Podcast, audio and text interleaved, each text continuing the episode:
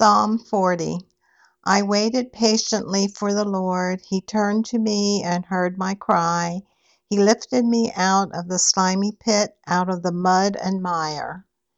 He set my feet on a rock and gave me a firm place to stand. He put a new song in my mouth and a hymn of praise to our God. Many will see and fear and put their trust in the Lord. Blessed is the man who makes the Lord his trust, who does not look to the proud, to those who turn aside to false gods.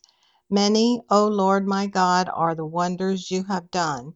The things you planned for us, no one can recount to you. Were I to speak and to tell of them, they would be too many to declare. Sacrifice and offering you did not desire, but my ears you have pierced.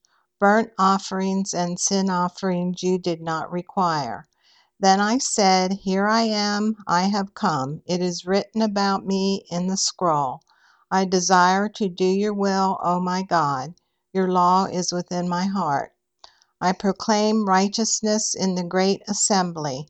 I do not seal my lips, as you know, O Lord. I do not hide your righteousness in my heart. I speak of your faithfulness and salvation.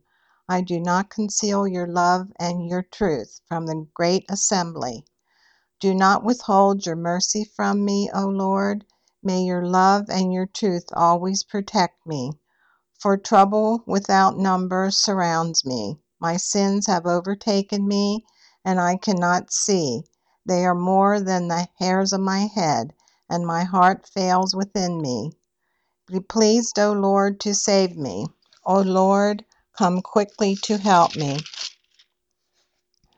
May all who seek to take my life be put to shame and confusion. May all who desire my ruin be turned back in disgrace.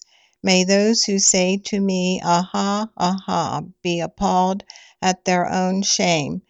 But may all who seek you rejoice and be glad in you. And may those who love your salvation always say, The Lord be exalted. Yes, I am poor and needy. May the Lord think of me. You are my help and my deliverer. O oh my God, do not delay. Spoke by Ellie Gepfer.